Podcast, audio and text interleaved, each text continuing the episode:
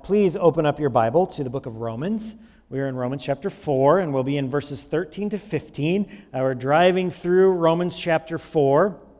And remember, um, we, have kind of gone through um, and we've looked at, at 1, 2, and 3, obviously, and we hit chapter 4. And what the Apostle Paul is doing is he is slowing down to make very clear that justification is through a faith in Christ. Uh, he is going out of his way to make it so that no one can, can step back and say, "Well, I, I, thought that I thought that we were justified by works. I thought I had to I thought I had to be moral. I thought I had to obey the law. I thought I had to do these things in order to be justified, in order to be righteous before God would love me. And, and so, uh, what Romans 4 is, is basically just a pause and just ensuring that everyone is aware that we are justified by faith. Okay?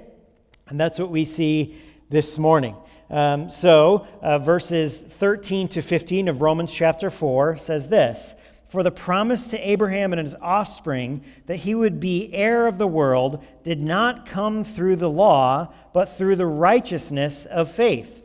For if it's adherents of the law who are to be heirs, faith is null and the promise is void.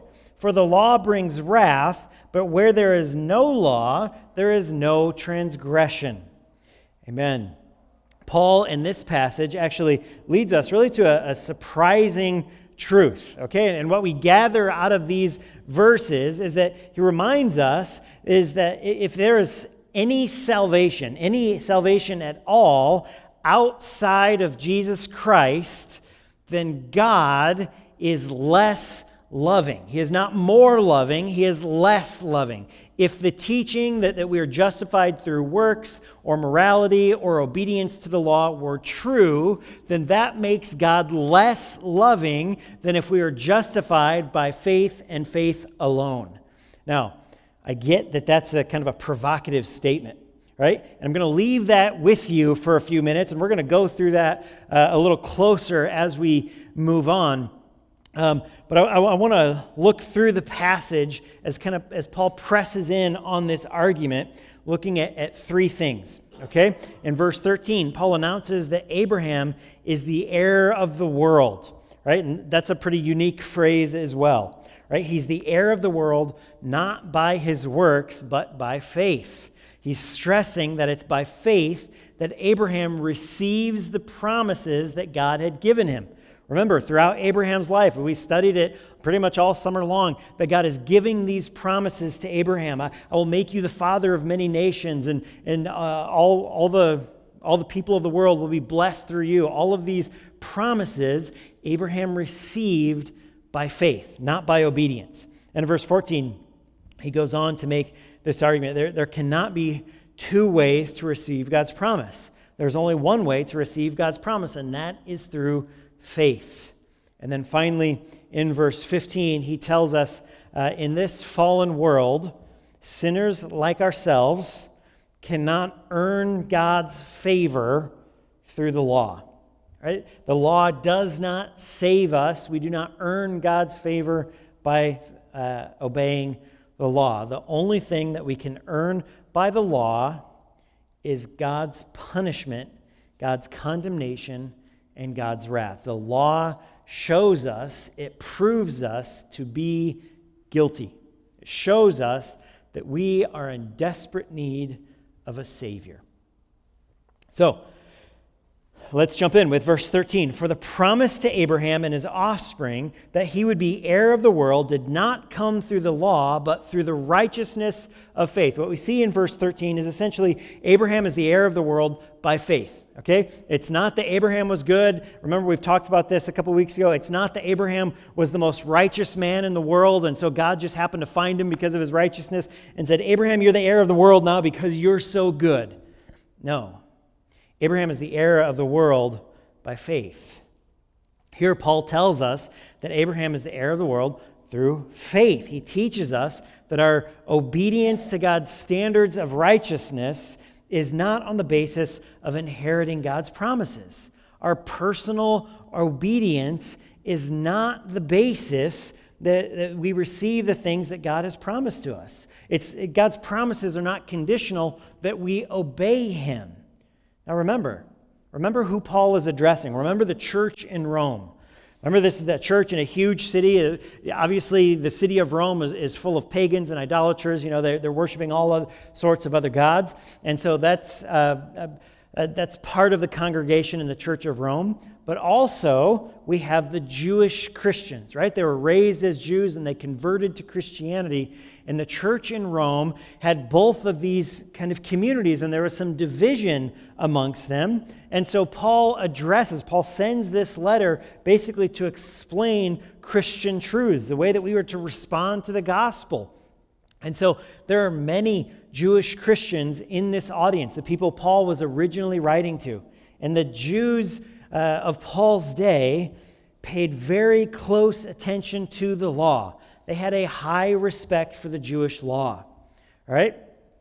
And, and to be honest, that's understandable. The prophets, if you know the, if you know the Old Testament very well at all, the prophets had warned for, for hundreds of years, right? That because of their disobedience to the law, they were going to be sent into exile. And that's exactly what happened. Babylon comes in uh, and destroys Jerusalem, tears apart the city, overthrows uh, Judah, and takes the Jewish people into exile. And they spent 70 years in exile. And when they came out of exile, one thing was, was really kind of emblazoned in their minds. That was essentially, we're never going to make that mistake again. We, we are not going to be so disobedient that this happens ever again. And so the Jewish people, after the exile, they come out and they're very devoted to the law of God. And that's a good thing. It, it was good that they were devoted to the law and they're pursuing obedience. But unfortunately, that devotion to the law of God became twisted. And, and, they kind of forgot what it was intended to do. And they began to think that the law of God was the instrument by which they were made righteous before God. They forgot that, it, that they were justified, made righteous by faith. And they began to think that it was the instrument where they received all these promises that God had made them. So it led them into this kind of extreme legalism, which, which, if you read the Gospels, you see Jesus dealing with. Jesus is dealing with the Pharisees and he's attacking legalists and he's calling out hypocrites, right? because they're all guilty, and, and the legalists are, are guilty of the same things that they're forbidding. But that existed in Paul's day too. Paul is just a couple of decades uh, after Jesus, or this, this book is just a couple of decades after Jesus' resurrection. And here, Paul in verse 13, he is, he's reminding them that the justification that Abraham received came more than 400 years before the law was ever even written. Remember, Abraham lived several hundred years before Moses. Moses is the author uh, of the book of uh, the Pentateuch, and so Abraham lives uh, four or five hundred years before the law was ever even written. But what we know is that Abraham was declared righteous. But he was declared righteous before the law. And so we know that Abraham could not have been declared righteous because of his obedience to the law because he predated the law. God justified Abraham, declared him to be righteous by faith long before the law ever came on the scene. And so it's clear from that from uh, that God's law is not the instrument whereby Abraham is declared righteous or accepted by God. Verse 13, Paul focuses our attention really on three things. In those things, he points to this truth of salvation by grace alone, through faith alone, in Christ alone. Okay, and what we see in verse 13, three things. The first thing is we see the object of the promise. Okay, the object of the promise. Uh, notice who are the recipients of the objects of the promise. Now, uh, the NASB is probably the most literal translation from uh, Greek into English, and the NASB uh, says this it says, to Abraham or to his descendants. That's a little bit more accurate than what the ESV says, because the ESV says to Abraham and his descendants. It, it should be or there.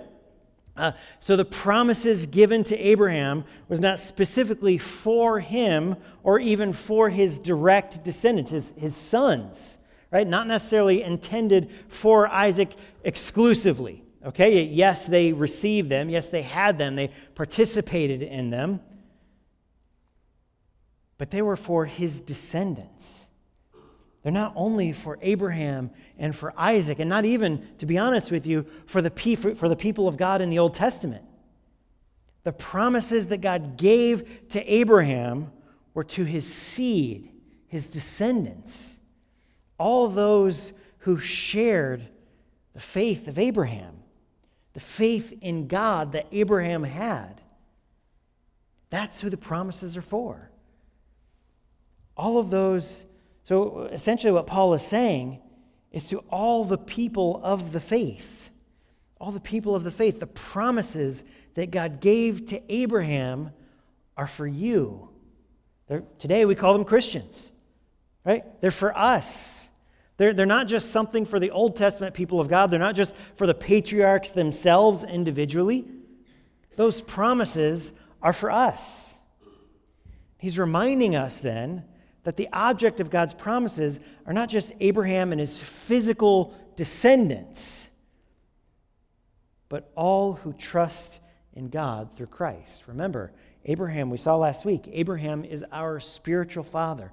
Even if you are not Jewish by your blood, if you're not a physical descendant of Abraham, you, uh, you are still the seed of Abraham through faith. You're a spiritual descendant. Next, we see he, uh, he speaks of the nature of the inheritance, okay? And he uses really an incredible phrase here. Um, Abraham, right, he was the heir of the world, is what the scripture says. See, Paul is using this word to describe what God has promised to Abraham. Now, we know in Genesis that God doesn't use um, exactly that language, right? That's, that's not the language used in the book of Genesis. But Paul's language here summarizes so many things that God did explicitly say to Abraham. And so, what, what Paul is doing here in the book of Romans is he's kind of summarizing all of the promises that God gave to Abraham, all, all of the promises throughout Abraham's life. Um, we see, you know, so uh, that uh, Abraham would be the father of many nations, and, and all the people of the world would be blessed through him. Th- those kinds of promises that God gave to Abraham, Paul's summarizing them all up. He's bringing them all together. He says, Abraham is the heir of the world. Remember how the prophets looked for a day when all the nations would gather together and worship God. Paul is saying, that in the gospel, in the gospel of Jesus Christ, that promise is being fulfilled. And that is a promise that is not only made to Abraham, but it's made to every believer. We live in a world where oftentimes, you know, we, we share our faith and we try to demonstrate the love of Christ to others, and it's rejected, even mocked. And to be honest, that can be discouraging. But Paul is reminding us that one of the promises that God has given us is that he will be faithful to bring the nations to worship Christ.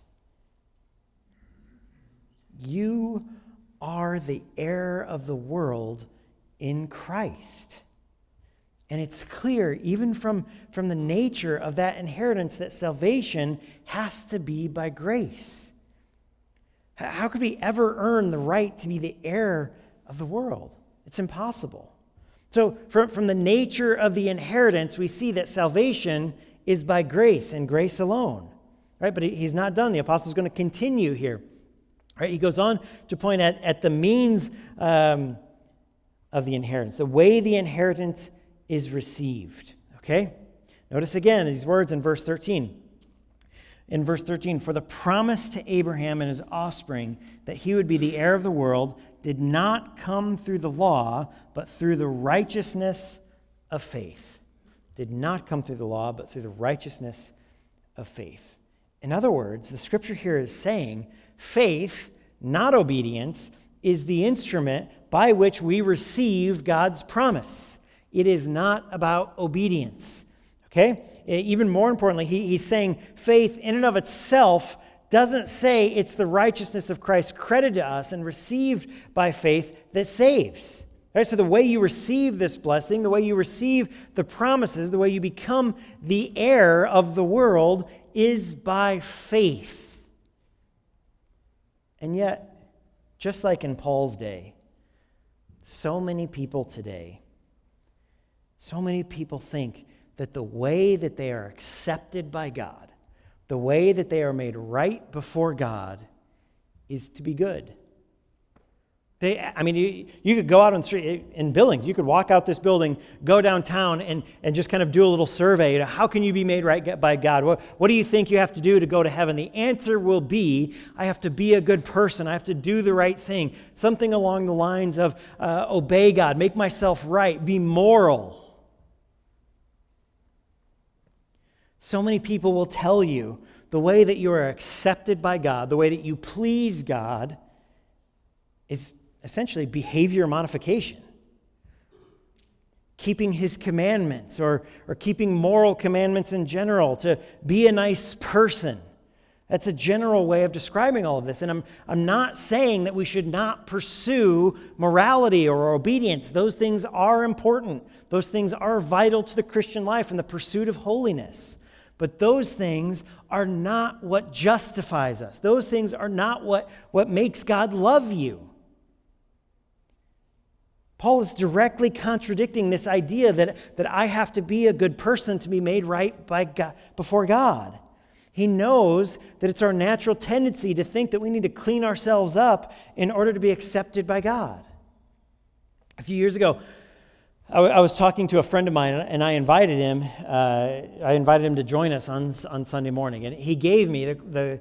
I mean, you guys have all probably heard this same response. He said, Well, you know, if, if I came to your church and I sat and their lightning would strike me as I sat, because, you know, essentially saying I'm so bad that, that God won't have me in his church. My, and my response is, That's silly. Are you kidding me? You don't have to clean yourself up so that God will love you. God loves you first, right? We love him because he first loved us. I'm going to argue in just a couple of minutes. Um,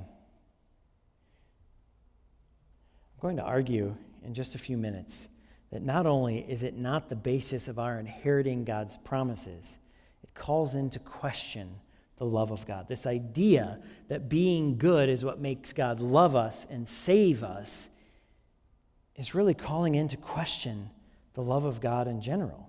To say that we are saved by our own obedience calls into question the love of God. Now, how does, how does Paul argue this case out of Romans chapter 4? Right, you see it in verse 14. He says, uh, There cannot be two ways to the promise. So, 14, for if it is the adherents of the law who are to be the heirs, faith is null and the promise is void.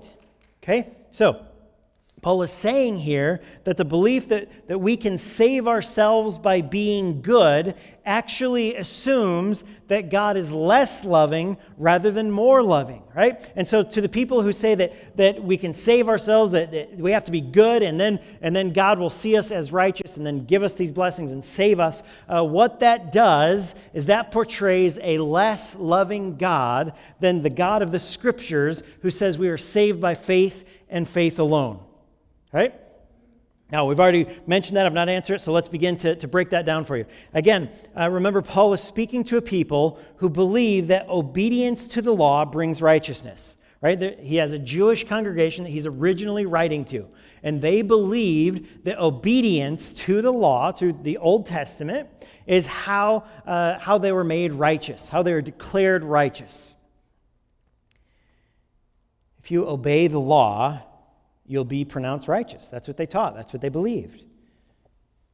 They also believe not only that the law brings righteousness, but they believe that those who are righteous will, through that righteousness, receive the reward, the inheritance, the promise Okay, so uh, what they believed is they believed that, that obedience to the law, completely obeying the law, they'd be made righteous. God would say, Yep, you are obedient, therefore you're righteous. And because you're righteous, now you start getting these rewards that I've been promising. Now you start getting these rewards that I promised to Abraham, that I promised to David. All of these rewards I've been promising to my people, you get because of your obedience to the law. That's what they believed. And so it's clear you're righteous, you're pronounced righteous, pronounced righteous, you receive the promise. That's how they believed it to, to occur. And the scripture here, the Apostle Paul has already made it absolutely clear in chapter 2 and in chapter 3, just in the book of Romans, that nobody keeps the law. Nobody does it.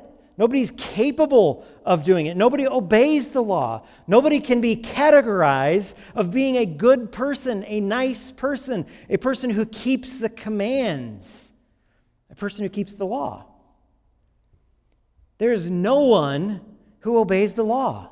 And we can see it in, in Romans chapter 2, Romans chapter 3. Specifically in Romans chapter 3, he gets, he gets very blunt there. None is righteous, no, not one. No one seeks for God. No one does good, not even one. We are all guilty. No one obeys the law. And so the Apostle Paul brings this tension in law, between law and faith and promise. And he says, look, it can't be both ways. If, if you're going to teach that you're saved by your works, by being good, if you're going to teach that salvation uh, comes through the keeping of the commands, then it makes faith and it makes the promise void it de- because it deprives them of value. It makes them worthless. And so those who claim that we can be saved, that you know, we can receive God's goodness, that we can have a relationship with Him forever just by being good and trying to be obedient, what people are, what they're doing is they're contradicting God's promises that are laid out so clearly in the scriptures, beginning all the way back in Genesis. Paul says, Now, how can that be? How could it possibly be? Right? If, if what you're saying is true, then you're making the promises of God void. No, you're making faith worthless. What he says next in verses 14 and 15 is you're not saved because of your behavior. You're not saved because of your behavior. For if it is the adherents of the law who are to be the heirs, faith is null and the promise is void. For the law brings wrath. But where there is no law, there is no transgression. He says two things here. First of all, he says, having already made it clear that nobody is good, if you say then that the way that you're accepted by God is by being good, then no one is accepted by God. If the teaching is that, you, that obeying the law and being a good person is how you are made righteous, then no one's righteous, no one's saved, no one's justified, no one receives salvation. There's no hope. We're all condemned because no one's good, no one obeys the law. You've made void the promise. There's nobody who will receive these promises of God. And I guess that means that you've made God a liar. If you're saved by being good, no one is saved because no one is good. Because there is only one person who is ever good, and that's God the Son, Jesus Christ. So Paul says all those promises mean nothing if the way that you receive them is through your own goodness, your own obedience, your own efforts. That's the first way. He says, because no one has actually kept the law. You make the promises void if that's what you're going to teach. And, and this, is, this is a second way that, that you make the promise void. He's going to continue here. You see, if, if you suggest that God loves only those who earn his love, that God accepts only those who do enough to please him, that, that they pursue obedience, they pursue the law, that because of that, if God then responds to their goodness and then he bestows his promises on those who first love him, if, if that's what you're going to say, if that's what you're boldly going to teach, one who says that God loves us because we first loved him, because we first obeyed him. If, if, whoever says that, the people who teach that, they've turned the scriptures on its head because it's not what the scriptures say. If we're going to teach that we come to God first and, and we turn to Him and we obey Him and we pursue Him, and then He responds to us and He responds with love by saving us, then we've flipped the scriptures upside down because this Bible says we love Him because He first loved us. He does not respond to us, we respond to Him. So the apostle here in Romans chapter 4 is saying if you teach that salvation is by your goodness, then you're saying that God only saves those who love him and obey him first. Because they love him and obey him first, then he saves them. In other words, they save themselves. That's, that's what Romans chapter 4 is saying. If, if you're going to teach that, that, you, that you muster up enough righteousness, enough obedience on your own, that then God responds to you. Then what you're teaching, what you're believing, is you save yourself. And that's ridiculous. That's ridiculous. We don't earn our salvation. We don't have to condition God's love by our obedience. God loves us because God is good and God is loving. But if this were true, if this were true, if we save ourselves in this way, then it makes us more loving than God. And going back, going back to the beginning of Romans chapter 4, then we would have the right to stand before God and boast. And everyone, Jew and Gentile, knows that that is blasphemous, that we do not earn our salvation. God is gracious and He's loving and He's kind and He's merciful and He's forgiving. And even though we're sinners, He still loves us. When we proclaim that Jesus Christ is the only way of salvation, look, pe- people immediately respond. It's uncomfortable. The, the response is something along the lines of wait a minute, that's, that's narrow minded, right? There are people out there who have never heard of Jesus. There, there are Buddhists out there who don't believe that they need salvation. That's bigoted. Why, why would you say that Jesus is the only way? That is intolerant. You can't say that. Why, why would you say that Jesus is the only way? I don't know if you've ever had that experience, but Always, talking to a non Christian, that's the immediate response. How can you say that? Jesus might be a way, but he can't be the only way. But think about that for a minute.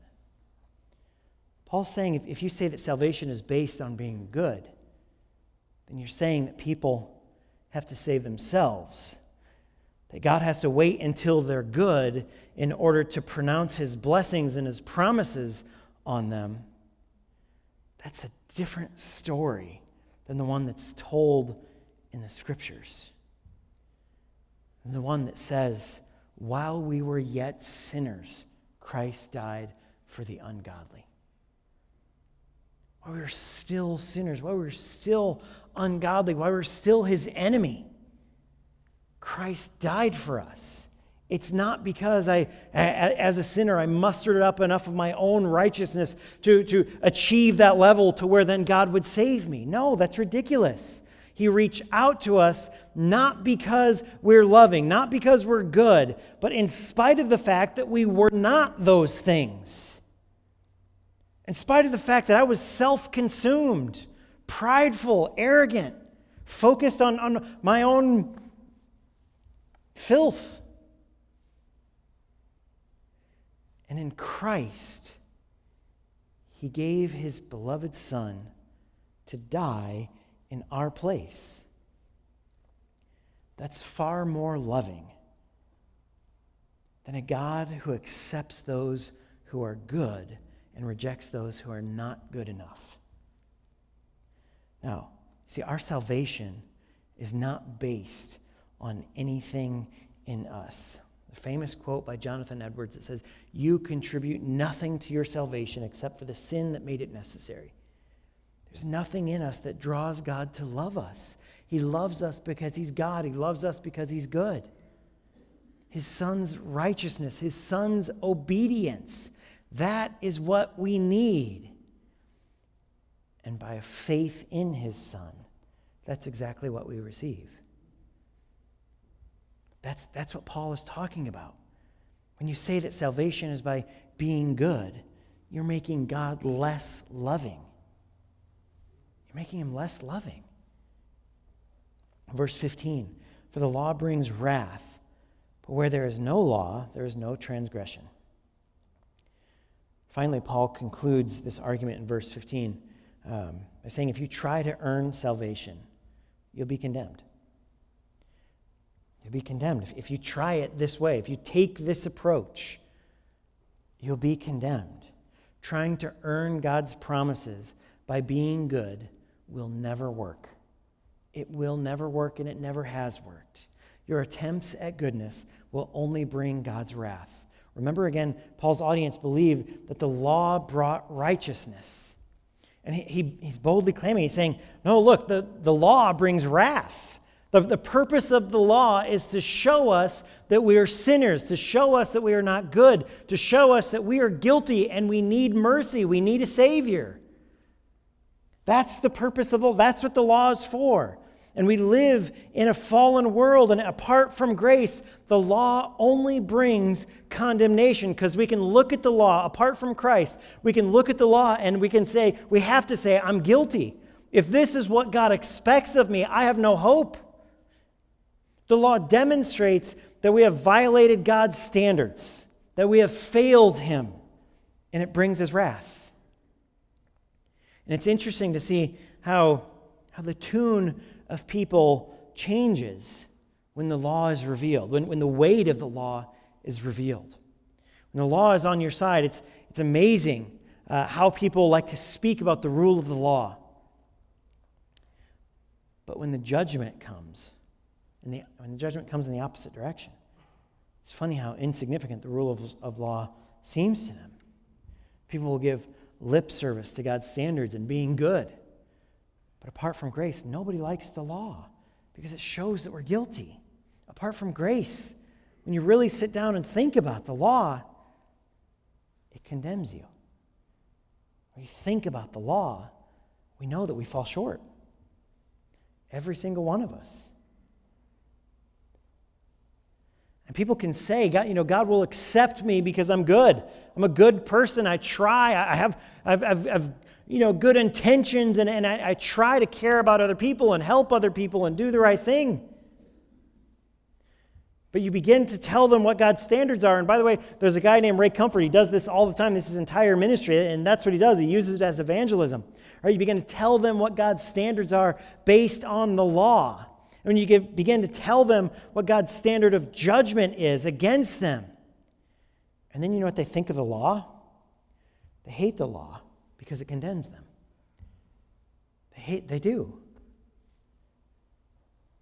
But God, God loved the world.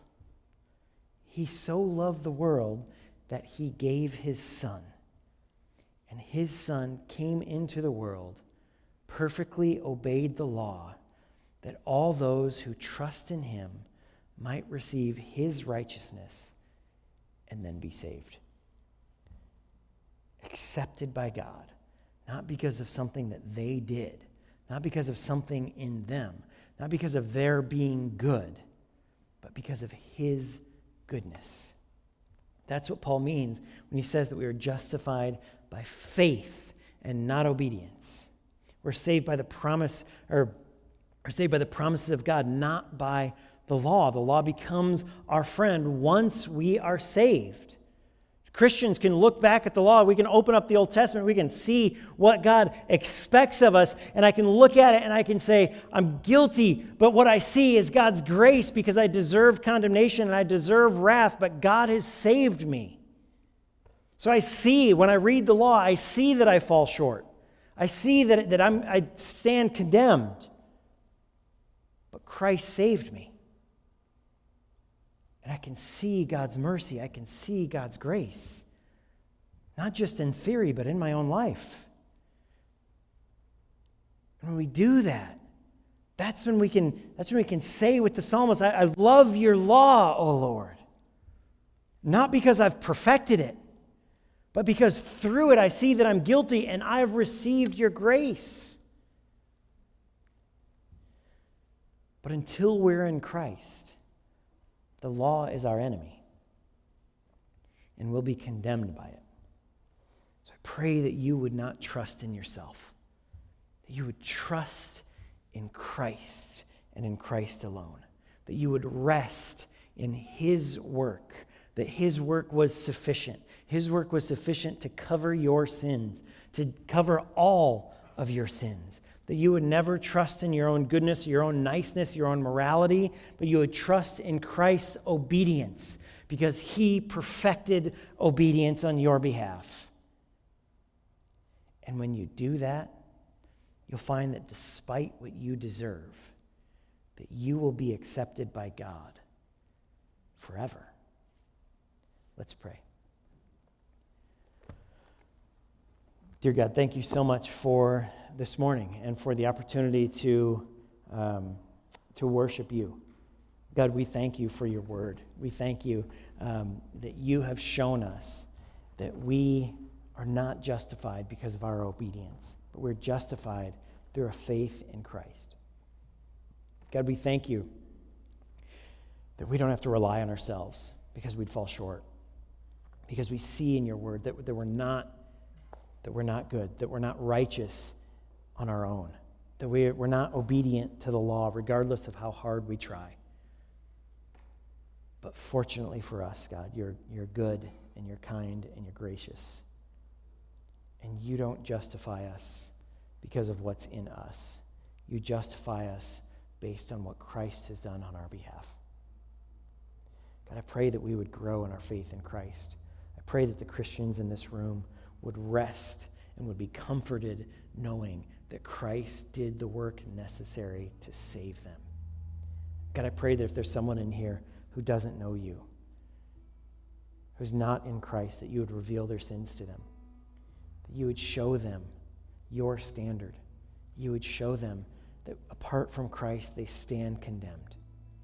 And God, I pray that you would lead them to cry out for mercy and cry out for a Savior in Jesus Christ, that they would declare Christ as Lord and repent of their sins and be welcomed in to your family as an adopted son or daughter.